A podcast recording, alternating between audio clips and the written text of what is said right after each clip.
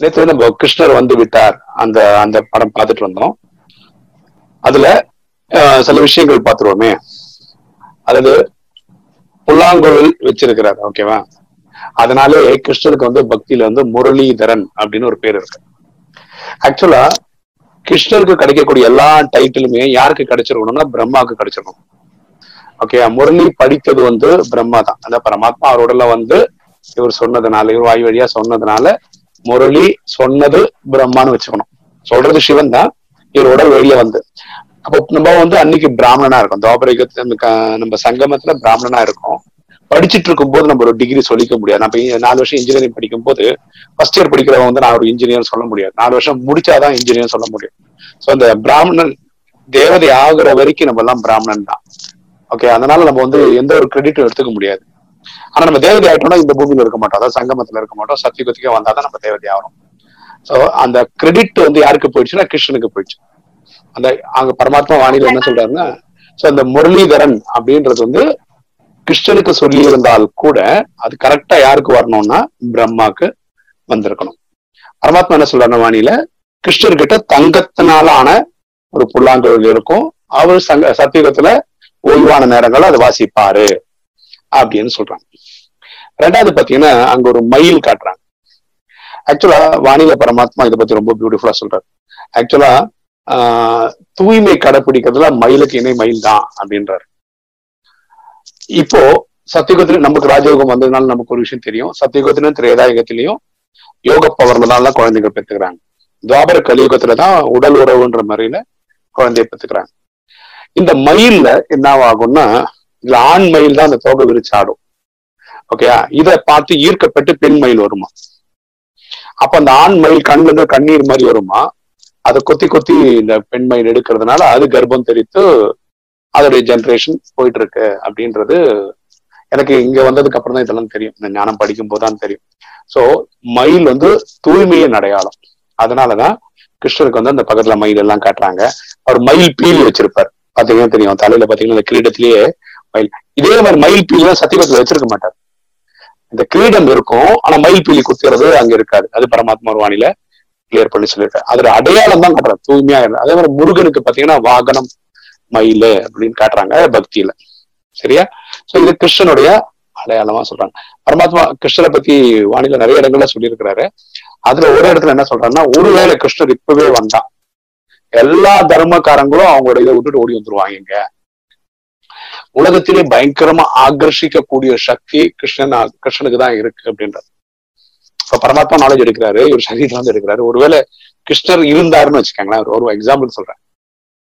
பரமாத்மா சொல்றது கூட கேட்க மாட்டேன் ஏன்னா பரமாத்மா கண்ணுக்கு பார்க்க முடியாது. ஏன்னா கிருஷ்ணரை பார்க்க முடியும்ன்றதுனால உலகமே அவர் பின்னாடி ஓட வந்துரும் ஓடி வந்துரும். ஆனா கிருஷ்ணர் இப்ப வர முடியாது டிராமா படி. ஏன்னா அவரு தூய்மையான ஆத்மா. தூய்மையான ஆத்மாக்கள் இந்த கலியுகத்துல கால் வைக்க முடியாது. அதனால சத்தியுகத்துலதான் வருவாரு. கிருஷ்ணரை படைக்கிறதே இறைவன் தான். ஏன்னா இங்கே பிரம்மாண்ட நூத்துக்கு நூறு பாஸ் ஆகும் போது அறுபத்தி மூணு ஜென்ம கணக்கு வழக்க முடிக்கிறதுனால நம்பர் ஒன் ஆத்மாவா வர்றதுனாலதான் இந்த பிரம்மாண்ட லேக்ராஜ் அவர் வந்து கிருஷ்ணரா பிறவி எடுக்கிறார். சோ இது கிருஷ்ணரை பத்தி. ஆக்சுவலா கிருஷ்ணனும் கிருஷ்ணன் வந்து கடவுள் இல்லை சிவன் தான் கடவுள் அப்படின்ற சப்ஜெக்ட் நமக்கு அதுல பார்க்க போறோம். ஓகேங்களா ஏன் கிருஷ்ணர் வந்து உங்களை மாதிரி என்ன மாதிரின்றத அதுல எக்ஸ்பிளைன் பண்ணியிருப்பாங்க? கடவுள் ஏன் கடவுள்ன்றதும் அதுல எக்ஸ்பிளைன் பண்ணியிருக்காங்க. ஆக்சுவலா கிருஷ்ணர் வந்து நீங்க நானே எப்படி ஒரு அப்பா அம்மாவுக்கு குழந்தையா பிறக்கிறோமோ அதே மாதிரிதான் கிருஷ்ணர் வந்து ஒரு அப்பா அம்மாவுக்கு குழந்தையா பிறக்கிறார். அப்புறம் நீங்களும் நானும் ஸ்கூலுக்கு எல்லாம் போய் படிக்கிறோம் ஓகேவா அங்க வந்து ஸ்கூல் வந்து என்ன சொல்லுவாங்க குருகுலம்ன்ற ஒரு சிஸ்டம்ல இருக்கும். அதனால அந்த ஸ்கூலுக்கு போயிருப்பாரு. அப்படின்னா நீங்களும் ஸ்கூலுக்கு போனீங்க அவரும் ஸ்கூலுக்கு போனார். நம்மளும் ஸ்கூலுக்கு போயிருக்கோம் அவரும் ஸ்கூலுக்கு போயிருக்காரு. அப்ப நம்ம ஒரு ப- பருவம் வரும்போது நம்ம திருமணம் பண்ணிக்கிறோம். நமக்கு ஒரு குழந்தைகள் உண்டாகுது. இதே மாதிரிதான் கிருஷ்ணரும். கிருஷ்ணருக்கு திருமணம் ஆகுது அவருக்கு குழந்தைகள் உண்டாகுது. அப்போ அவருக்கும் நமக்கு என்ன வித்தியாசம்? ஒரு வித்தியாசமும் கிடையாது. கிருஷ்ணருக்கும் நம்ம ஸோ இதனாலதான் சொல்றோம் கிருஷ்ணர் தேவதை தான் தவிர அவர் கடவுள் கிடையாது. கடவுளுக்கும் நமக்குள்ள வித்தியாசம் என்ன? ஆத்மாவின் தந்தை பரமாத்மாவுக்கும் நமக்குள்ள ஒரே வித்தியாசம் என்னன்னா நம்ம பிறப்பு இறப்பு என்ற சைக்கிள்ல வந்து போகிறோம். ஆத்மாவின் தந்தை பரமாத்மா அவர் உலகம் அல்லா ஜஹோவா காட் சிவான் வேற வேற பேர்ல கூப்பிடுது. அவர் வந்து அந்த மனித பிறப்புல வந்து போறது கிடையாது. பரமாத்மா ஒரு வானிலை என்ன சொல்றாருன்னா ஒருவேளை நானும் ஒரு அம்மா வயிற்றுல கருவுல பிறந்துட்டேன்னு வச்சுக்கோங்களேன் என்ன காப்பாத்துறதுக்கு வேற ஒரு சிவன் வர வேண்டி இருக்கும். அதனால நான் டிராமால ஒரு அம்மாவுடைய கருவுல வருவதில்லை. இது பரமாத்மா கொடுக்குற விளக்கம். சரியா? அப்போ கிருஷ்ணர் வந்து நம்மள மாதிரி தான் இந்த படம் பார்த்தாவே தெரியும். பாருங்க கிருஷ்ணர் குழந்தையா பிறக்கிறார். அவரு நம்மள மாதிரி குருகுலம் மாதிரி ஸ்கூலுக்கெல்லாம் போய் படிச்சாரு.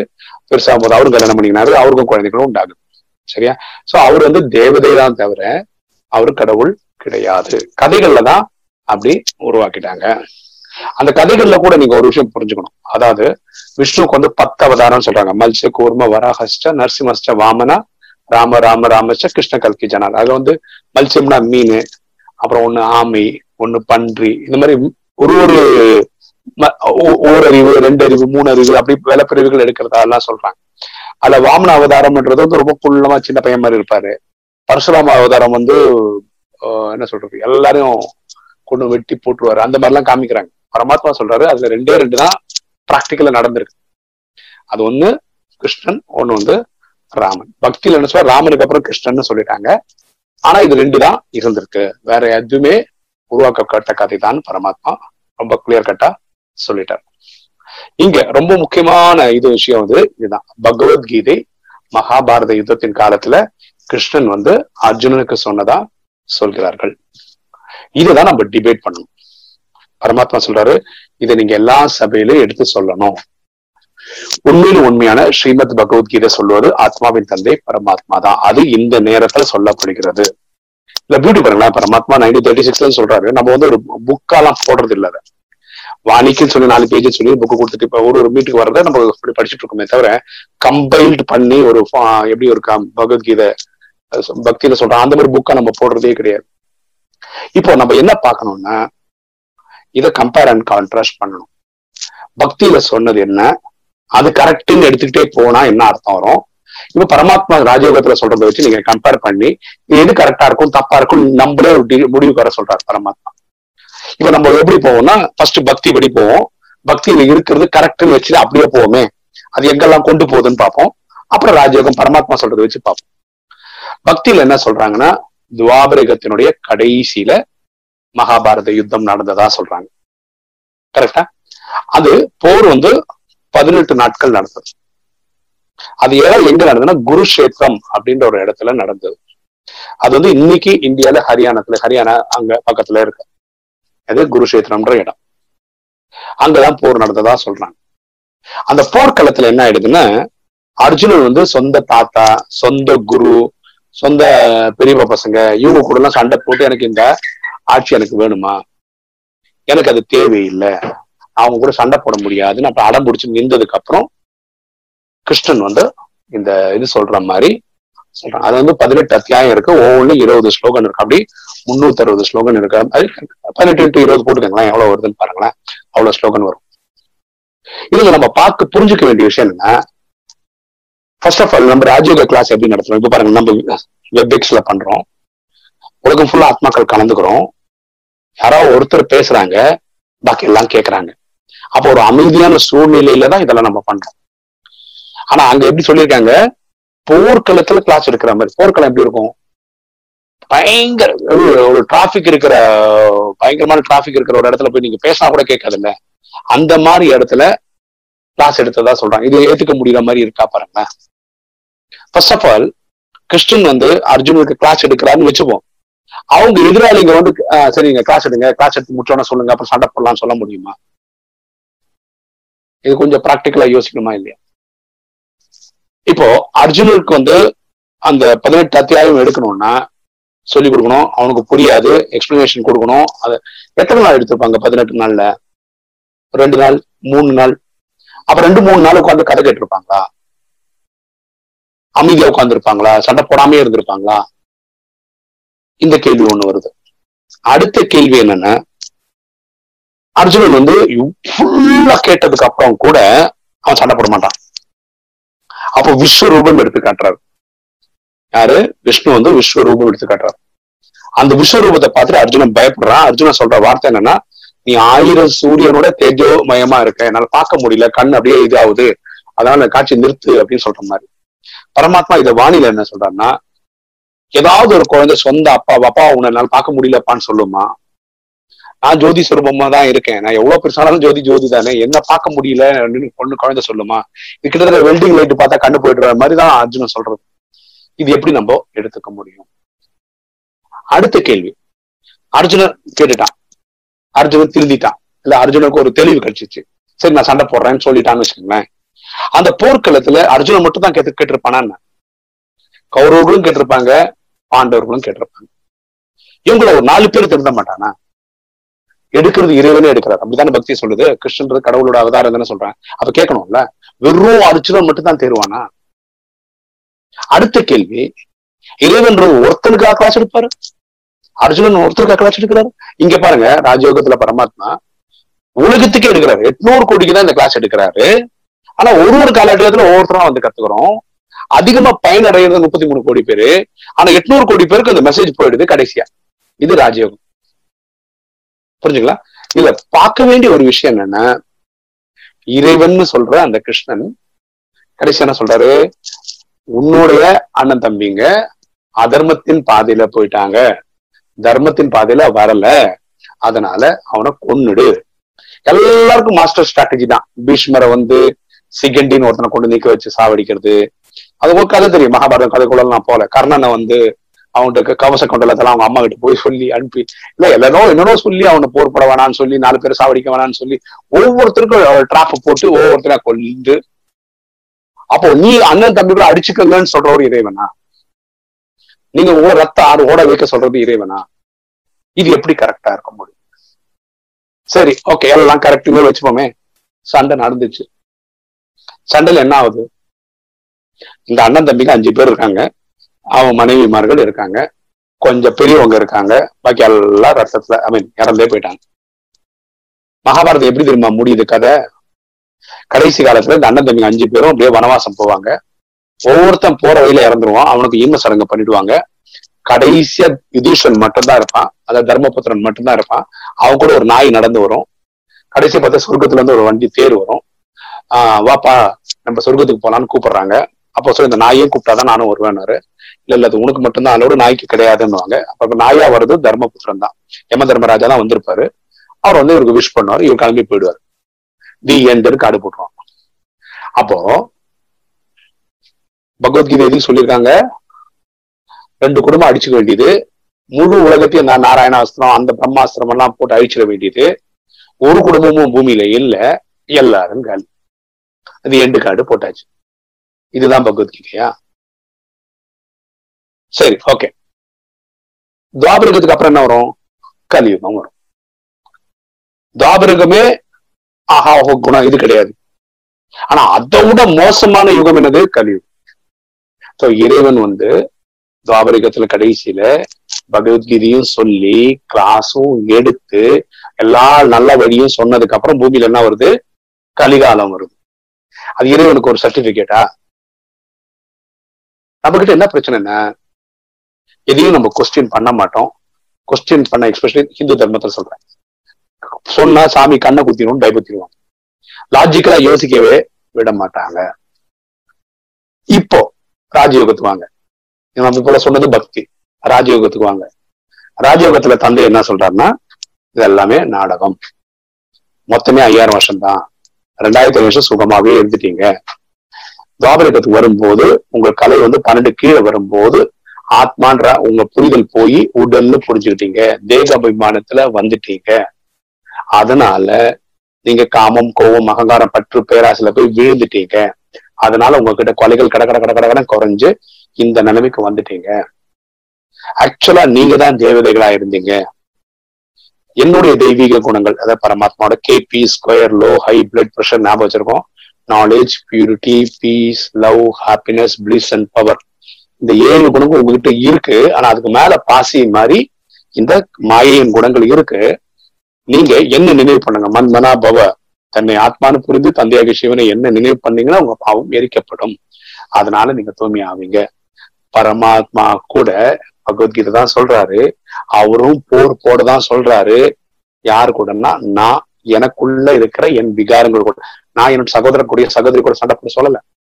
எனக்குள்ள இருக்கிற விகாரங்கள் கூட சண்டை போட சொல்றாரு. அப்படி பண்ணும்போது நான் தூய்மையாக்கிறேன் நான் தேவதை மாதிரி குணங்களோட வரேன். எனக்கு கலைகள் கூடுது. எனக்கு என்ன சொல்லிக் கொடுக்குறான் ஃபர்ஸ்ட் படம்? எண்ணம் சொல் செயல் மூலமா எந்த ஆத்மாவுக்கும் துக்கம் தரக்கூடாது. இதுதான் சொல்லி தர்றாரு. கரெக்டா? தெய்வீக குணங்களை தாரணை பண்ண சொல்றாரு. தெய்வீக கலைகளை தாரணை பண்ண சொல்றாரு. அஷ்ட சக்திகளை தாரணை பண்ண இதெல்லாம் நம்ம கடைசி கிளாஸ்ல பார்ப்போம். அஷ்ட சக்திகள்லாம் என்ன? ஒரு ஒரு பவருக்கு என்ன அர்த்தம்? இதெல்லாம் நம்ம வரக்கூடிய கிளாஸ்ல பார்ப்போம். இது எப்படி நல்லா இருக்கு பாருங்களேன். இங்க பரமாத்மா பக்தியில் என்ன சொன்னாங்க? தாபரகத்துக்கு கடைசியில கிருஷ்ண சமுதாயம் இங்க பரமாத்மா சொல்லி கொடுக்கறதே கலியுகத்தினோட கடைசியில். அப்படின்னா என்ன? இந்த கிளாஸ் கேட்டுட்டு சண்டை போட சொல்றாரு. அது எனக்குள்ளதான் சண்டை போட சொல்லு என்னோட சகோதரர் தொடக்கூட கூடாது. என்னத்தால காயப்பட்டாலும் எனக்கு தண்டனை தான். இதை ஜெயிச்சதுக்கு அப்புறம் எனக்கு தான் தராரு? கிஃப்டா சத்தியுகம் தராரு. இதோட நல்லா இருக்கு. கரெக்டா இருக்குல்ல? லாஜிக்கலா இருக்குல்ல? யார் இதெல்லாம் முயற்சி பண்ண எல்லாருக்கும் காமனா தான் சொல்றாரு. ஏழு நாள் கொடுத்து படிச்சீங்கன்னா நீங்க திரேதாயகத்தினோட கடைசி பிறவி பெறுவீங்கன்னு தான் சொல்றாரு. அவர் வந்து அள்ளி தான் தந்தில்ல சத்தியுகத்தெல்லாம். அந்த திரேதாயகத்தோட கடைசி பிறவி தர்றதுக்கும் ஒரு காரணம் இருக்கு. நீங்க அறுபத்தி மூணு ஜென்மம் பக்தி பண்ணதுக்காக ஒரு ரிவார்டு அவ்வளவுதான். சத்தியுகத்துல முதல் நாள் வேணும் நீங்க வேணும் உழைச்சுதான் ஆகணும். யார் உழைக்கிறார்களோ யாரு ஒன்பது லட்சத்துல வராங்களோ அவங்க ஃபர்ஸ்ட் நாள் வந்து வருவாங்க. யார் எவ்வளவு முயற்சி பண்ணா அதுக்கேற்ற மாதிரி பிறவிகள் எடுப்பாங்கன்னு சொல்றேன் இப்ப பரமாத்மா என்ன சொல்றாரு? உங்களுக்கு ரெண்டாயிரத்தி ஐநூறு சுகம் தரேன் அப்படின்றாரு சுகமே சுகம். துக்கம்னா என்னன்னே தெரியாத மாதிரி ஒரு ரெண்டாயிரத்தி வருஷம் தரேன். இது டிராமான்றதுனால உங்க கலைகள் குறையும். திருப்பி துவாபரிகத்துல வந்து பக்தி பண்ண ஆரம்பிப்பீங்க. எங்கிட்டயே வருவீங்க. என்னையே அறுபத்தி மூணு ஜென்மமும் பக்தி பண்ணுவீங்க.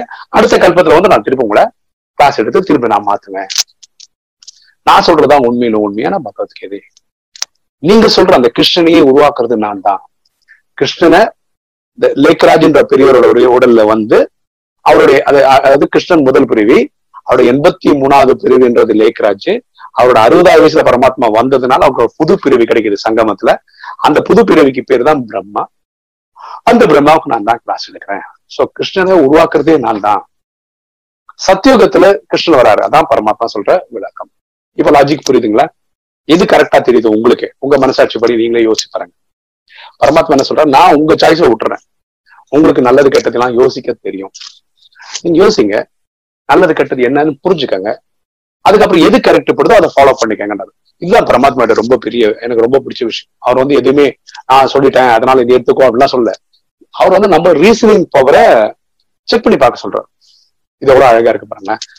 பக்தியில சொன்னபடி பார்த்தா உலகமே வினாசமாயி பிரளயமாய் தி எண்டு கார்டு போட்டாங்க. ஆனா இங்க அப்படி இல்லை. இங்க நம்ப தயாரான உடனே இந்த மகாபாரத யுத்தம் அங்க நடக்குது இல்லையா? ஆக்சுவலா மகாபாரத யுத்தம் நடக்கிறதற்கு இருக்கு பாண்டவர்களுக்கும் கௌரவர்கள். இங்க என்ன சொல்றோம்னா பரமாத்மா சொல்ற கௌரவர்களுக்கும் யாதவர்களுக்கும் நடக்கும். யூரோப்பியர்களுக்கும் அமெரிக்காவுக்கும் நடக்கும். ஓகே ஸோ ரஷ்யாவுக்கும் அமெரிக்காவுக்கும் நடக்கும். அவங்க ரெண்டு டீமா பிரிஞ்சிருவாங்க. ஒரு தலைக்கு பத்து பத்து பேர் சைடுக்கு வந்துருவாங்க. சண்டை போடுவாங்க உலகம் முடிச்சிருவாங்க. சோ இதுக்கும் பரமாத்மா எந்த சம்மந்தமும் கிடையாது. பரமாத்மா அவங்க போய் சண்டை போடுன்னு சொல்லல. என்னன்றாம ஒழுங்கா புரிஞ்சுக்கங்க. முப்பத்தாறுல இருந்து இன்னைக்கு வரைக்கும் ரெண்டாயிரத்தி முப்பத்தாறு வரைக்கும் என்ன ஆகும்னா பூமியில இருக்கிற மக்கள்ல ஒரு முப்பத்தி மூணு கோடி பேர் கலைகளை கூட்டிக்கிட்டு பதினாறு கலை பக்கம் போயிட்டு இருக்காங்க. பாக்கி யாரும் எதுவுமே தெரியும் அதனால கலைகள் வந்து ஜீரோ பக்கம் போயிட்டு இருக்காங்க. சோ யாரு ஜீரோ பக்கம் போயிட்டு ஜீரோ ஆகாது. ஒரு ஒரு கலைன்னு ஆயிடுதோ அவங்களுடைய குணங்கள் வந்து ரொம்ப மட்டமா போயிடும். அவங்களுக்கு வந்து தான் வாழ்ந்தா போதும். சொந்தம் காரியம் ஜிந்தாபாத்னு மலையாளத்துல சொல்லுவாங்க. தான் நல்லா இருந்தா போதும். அதுக்கு என்ன தப்புனா பண்ணுவாங்க. அந்த மாதிரி அவங்க கலைகள் குறைஞ்சு போயிடும். நம்ம கலைகள் மூ- கூடுனதுனால எட்நூறு கோடி பேர் நல்லா இருக்கணும்னு நினைக்கிறோம். புரியுதுங்களா? இப்ப புரியுதுங்களா? பகவத்கீதை எது உண்மை யாரு உண்மையா சொல்றாங்க? சோ பரமாத்மா சொல்றாரு மக்கள் பக்தியில இருக்கிற அந்த பகவத்கீதை பின்னாடிதான் போய் மாட்டிட்டு இருக்காங்க நீங்க வந்து அந்த ஆத்மாக்களுக்கு கிருஷ்ணன் கோயிலுக்கா போய் லட்சுமி நாராயணன் கோயிலுக்கா போய் விஷயங்களை சொல்லி புரிய வைங்க. இப்ப மக்கள் சொல்ல ஆரம்பிக்கும் சண்டைக்கு வந்துருவாங்க. யாருக்கு பகவத்கீதையை தப்புன்னு சொல்ற அளவுக்கு உங்களுக்கு அவ்வளவு இதாயிடுச்சு அவங்களுக்கு அப்படிலாம் சொல்லுவாங்க. இதை வந்து யுக்தியா பக்குவமா தான் நீங்க எடுத்து சொல்ல வேண்டும். இந்த ரெண்டு யுத்தத்தை பத்தி ஒரு கிளாரிட்டி கொடுக்குறாங்க பாருங்களேன். அதாவது மகாபாரதத்தை சொன்ன யுத்தமும் பரமாத்மா நமக்கு சொல்லி கொடுத்த யுத்தமும் பாருங்களேன். இந்த ஃபர்ஸ்ட் படத்துல பாத்தீங்கன்னா பிரம்மா இருக்கிறார் சிஸ்டர்ஸ் இருக்காங்க. இவங்க எல்லாருமே பரமாத்மா நினைவுல இருந்து முன்னாடி பாத்தீங்கன்னா நிறைய அரக்கர்கள் காட்டுறாங்கல்ல. அது வந்து என்னன்னா நமக்குள்ள இருக்கிற காமம் கோவம் அகங்கார பற்று பேராசை தான். நீங்க க்ளோஸ்அப்ல பாத்தீங்கன்னா பேரோட போட்டிருப்பாங்க. சோ நம்ம எல்லாருமே அவங்கவுங்களுக்குள்ள இருக்கிற இந்த விகாரங்களை இறைவன் நினைவுல இருந்து இருக்கிறாங்கன்றதான் காட்டுறாங்க. சோ இது வந்து அஹிம்சை யுத்தம் கரெக்டா நம்ம யாரும் சண்டை எல்லாம் போடல. யாரு கூட ரத்த ஆறுலாம் ஓட வைக்கல நம்ம. நமக்குள்ள இருக்கிற விகாரங்களை ஜெயிக்கிறது தான் அஹிம்சை யுத்தம். ஆனா பகவத்கீதையில மகாபாரத யுத்தத்துல சொன்ன கீதைப்படி வந்து ஹிம்சை யுத்தம். சொந்த அண்ணன் தம்பி குரு தாத்தா எல்லாம் எல்லா சொந்தக்காரங்களையும் கொண்டுடு ஏன்னா அவங்க அதர்ம பாதையில போக சொல்லிட்டாங்கன்னு சொல்லிட்டு சொந்தக்காரங்களுக்குள்ளே கத்தி ஆயுதங்கள்லாம் தூக்க சொன்ன மாதிரி சொன்னது வந்து ஹிம்சை யுத்தம் அது வந்து மகாபாரதத்துல சொல்லிட்டாங்க. ஓகேவா சோ இதுதான் ரெண்டு பெரிய டிஃபரன்ஸ் சோ இப்ப ஆத்மாக்களின் தந்தை சொல்றது அஹிம்சை யுத்தத்தை. அவங்க சொல்றது வந்து ஹிம்சை யுத்தத்தை. இப்ப நீங்க புரிஞ்சுக்கணும் எது கரெக்ட் எது தப்புன்னு நீங்க புரிஞ்சுக்கணும். நம்ம இதெல்லாம் ஃபாலோ பண்ணிட்டு தான் இருந்தோம். ஏன்னா நமக்கு தெரியாது அது கரெக்ட் நினைச்சு நம்பி வந்துட்டோம். இப்ப கிளாரிட்டியோட இறைவன் எக்ஸ்பிளைன் பண்ணும்போது நமக்கு நல்லது எது கெட்டது எது கரெக்ட் எது தப்பு எதுன்னு புரிய வந்துச்சு. இது வந்து ஆஹ், ராஜயோகம் கத்துக்கிறதுனால தாமரை மலர் போல வாழக்கூடிய வழி என்ன அப்படின்ற ஒரு சம்பவம் நமக்கு தெரியுது. ஓகேவா இந்த லெஃப்ட் சைடுல இருக்க ஒரு ஃபர்ஸ்ட் படம் பாத்தீங்கன்னா ஒரு குடும்பத்துக்கு நடக்கக்கூடிய ஒரு காட்சி தெரியுது. அந்த குடும்ப தலைவர்ன்றவரு பார்ல உட்காந்து தண்ணி அடிக்கிறாரு. அந்த மாதிரி ஒரு போட்டோ தெரியுது பாருங்க மேல. பசங்க சண்டை போட்டுக்கிறாங்க. அம்மா சமைக்கிறாங்க. ஆனா அவர் பையன் போய் அம்மாவை தொந்தரவு பண்ணிக்கிட்டே இருக்கான்.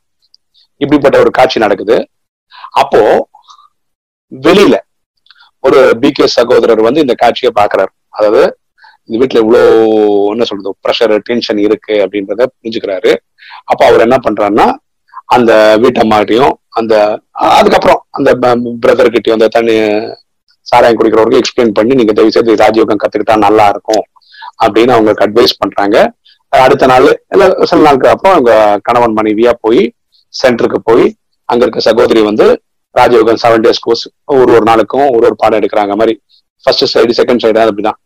கீழ் சைடு பாத்தீங்கன்னா இந்த கல்ப விருட்சத்தை எக்ஸ்பிளைன் பண்ற மாதிரி காமிக்கிறாங்க. ஏழு நாள் கத்துக்கிட்டதுக்கு அப்புறம் அந்த பிரதர் வந்து இந்த சாராய பழக்கலாம் விட்டதுக்கு அப்புறம் ஒழுங்கா வேலைக்கு போறாரு. இறைவன் நினைவுல இருந்து வேலை செய்கிறார். அதான் அதான் கர்ம யோகம் கர்ம யோகம்னா செய்யக்கூடிய செயல் சமயத்திலேயே இறைவன் நினைவுல இருந்து செய்ய முடியுமா? இருந்தா அது பேர் கர்ம யோகம். அங்க அப்புறம் பாத்தீங்கன்னா கீழே பாத்தீங்கன்னா அந்த வீட்டு அம்மா முன்னாடி மாதிரி நல்ல சமையல் பண்றாங்க இறைவன் நினைவுல இருந்து பண்றாங்க. பசங்க இறைவன் நினைவுல இருந்து உட்காந்து படிக்கிறாங்க அது ஓகே அது கீழே படம் பாத்தீங்கன்னா அந்த குடும்பம் வந்து சுபீக்ஷமா எல்லாம் ஏன்னா குடும்பத்துல எல்லாருமே ஆஹ் இறைவன் நினைவுல இருந்து இருந்து பண்ணும்போது அந்த குடும்பம் வந்து ஒரு பிளஸ்டு ஃபேமிலி தான். எனக்கு கிட்டத்தட்ட நான் ஆறு வருஷமா பாடின்ற ஒரு இடத்துல நான் கிளாஸ் எடுத்திருக்கேன். கிட்டத்தட்ட ஒரு ஐநூறு அறுநூறு ஆத்மா செவன் டேஸ் கோர்ஸ் நான் எடுத்திருப்பேன்.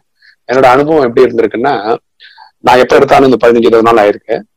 ஆஹ் அதுல சில பிரதர்ஸோட கதை இப்படிதான்.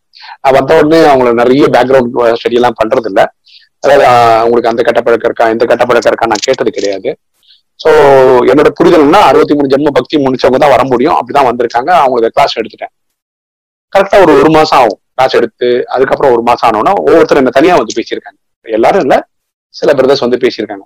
வரும்போது சொல்லுவாங்க பிரதர் எனக்கு வந்து இந்த சாராய பழக்கம் இருக்கு. நான் வரும்போது நான் குடிச்சிட்டேன் குடிக்கிற பழக்கம் இருந்தது.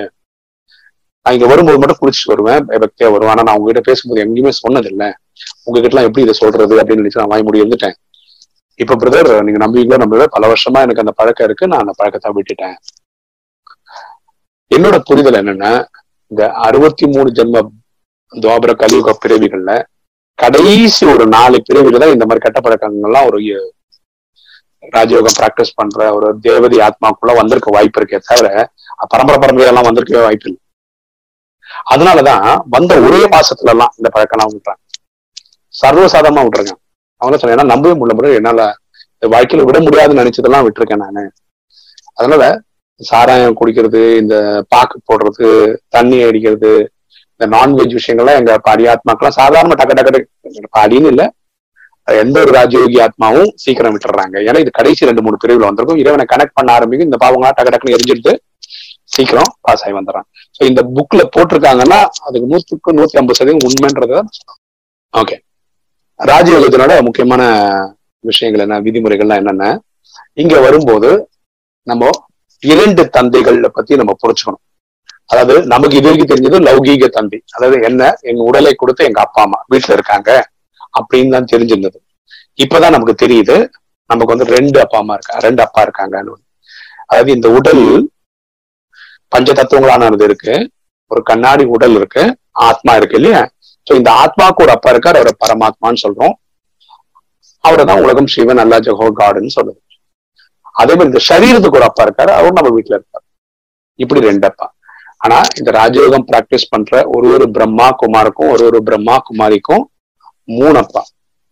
எப்படின்னா இந்த இயக்கத்தின் தந்தைன்னு பிரம்மா வந்து இதுதான் வராரு. எனக்கு வந்து எனக்கு வந்து ஒரு ஸ்பெஷல் என்னன்னா எனக்கு லௌகிக் அப்பா பேரு நாராயணன். இந்த இயக்கத்தின் அப்பா பேரு பிரம்மா. எல்லாருக்கும் தெரிஞ்ச ஆத்மாவின் தந்தை சிவன் சோ எனக்கு இயற்கை எல்லாமே நல்ல நல்ல பேர்களோட உள்ளதா வந்திருக்கு. ஓகேவா கீழே வந்தீங்கன்னா இந்த ராஜயோகத்துல நம்ம என்ன முயற்சி பண்றோம்னா அஞ்சு விகாரங்களை ஜெயிக்க முயற்சி பண்றோம். காமம் கோபம் அகங்காரம் பற்று பேராசை. இது மட்டும் இல்லாம இந்த ஏன்னா இது அஞ்சு நம்ம ஏற்கனவே அதே வாட்டி பேசிட்டோம். அது உங்களுக்கும் தெரியும். தேவைப்பட்டா மட்டும் நான் டீட்டெயில் அப்புறம் சொல்றேன். அடுத்தது வந்து குருமார்கள் எடுத்து போறது. அதாவது இந்த ரூம்ல இருக்கிற இந்த கிளாஸ் அட்டன் பண்ற ஆத்மாக்கள் நிறைய பேரு வேற சில சர்ச்சங்கும் போயிருப்பீங்க. ஓகேவா சோ ஏன் நம்ம சர்ச்சங்க போறோம்னா இறைவனை தேடினதுனால போறோம். இவர் இங்க போனா கிடைக்குமா? இந்த சச்சங்க போனா கிடைக்குமா? அந்த சச்சங்க போமா? அப்படியே அதோட முயற்சியில நம்ம போயிட்டு போயிட்டு போயிட்டு போயிட்டு ஒரு இடத்துக்கு போய் கடைசியா இன்னைக்கு இங்க வந்து சேர்றோம். இங்கதான் இறைவனா யாருன்னு நம்ம தெரிஞ்சுக்கிட்டோம். இறைவனோட பேர் சிவன் புரிஞ்சுக்கிட்டோம். அவர் இருக்கிறது சாந்தி தாமத்துல இருந்து புரிஞ்சுக்கிட்டோம். அவர் பாக்குறதுக்கு எப்படி இருப்பாரு ஜோதி சுரூபமா இருப்பாருன்னு தெரிஞ்சுக்கிட்டோம். அவரோட தொழில்னா மங்களக்காரகன். அவர் நல்லதே செய்யறவர் இல்லையா? யாருக்கும் துக்கம் கொடுக்கறது கிடையாது. குழந்தைகள் உதவியும் கேட்டா ஓடி வர்றதுக்கு காத்திருக்கிறாரு அப்படின்னு புரிஞ்சுக்கணும் அப்போ அப்படிப்பட்ட குரு சத்குரு உண்மையிலும் உண்மையான சத்கதி தரக்கூடிய வீட்டுக்கு கூட்டிட்டு போகக்கூடிய குரு நமக்கு இப்ப கிடைத்திருக்கிறார். அப்ப நம்ம என்ன பண்ணோம்? பாக்கி எல்லா சச்சங்கக்கும் ஒரு டாட்டா காமிச்சிடணும். அதுக்கு நீங்க முதல்ல பண்ண வேண்டியது உடனே இங்க விடுங்க நான் சொல்லல. நம்ம சொல்றது அதே இறைவன் தானா? நான் பக்தியில தேடின இறைவன் தானா? இவ்வளவு நாள் சுத்தின சுத்தி சுத்தி ஸ்கூல் கோயிலா தேடினல அது அவர் தானா நம்ம அனுபவம் பண்ணணும். அது வந்த உடனே பாக்கி மனித குருக்கள் எல்லாம் விட்டுறணும். இப்போ டிராமால நம்ம வாடுறதுக்கு மூணு வழி இருக்கு. ஒண்ணு மன்மத் ஒண்ணு பரமத் ஒண்ணு ஸ்ரீமத். மன்மத்னா மனம் போல வாழ்க்கை. அதுதான் இவ்வளவு நாள் வாழ்ந்துட்டு இருந்தோம். பரமத்ன்றது நம்ம அப்பா அம்மா சொல்றது நண்பர்கள் சொல்றது டீச்சர்ஸ் சொல்றது பெரிய குருமார்கள் சொல்றதுலாம் பரமத் ஸ்ரீமத்னா ஸ்ரீனா உயர்ந்த மத்தனா வழி. ஸ்ரீனா யாரை குறிப்பு குறிப்பிடுறோம் இறைவனை குறிப்பிடும் பரமாத்மா சொல்றாரு லௌகீக வாழ்க்கையில இப்ப கலியுகத்துல சூத்திரர்களா இருக்கிற யாருமே ஸ்ரீன்றப்ப டைட்டில் வச்சுக்கவே கூடாதுன்றார். ஸ்ரீ ஸ்ரீன்னு சிவனை சொல்லலாம். ஸ்ரீன்ற பேர் வந்து தேவதைகளுக்கு சொல்லலாம்.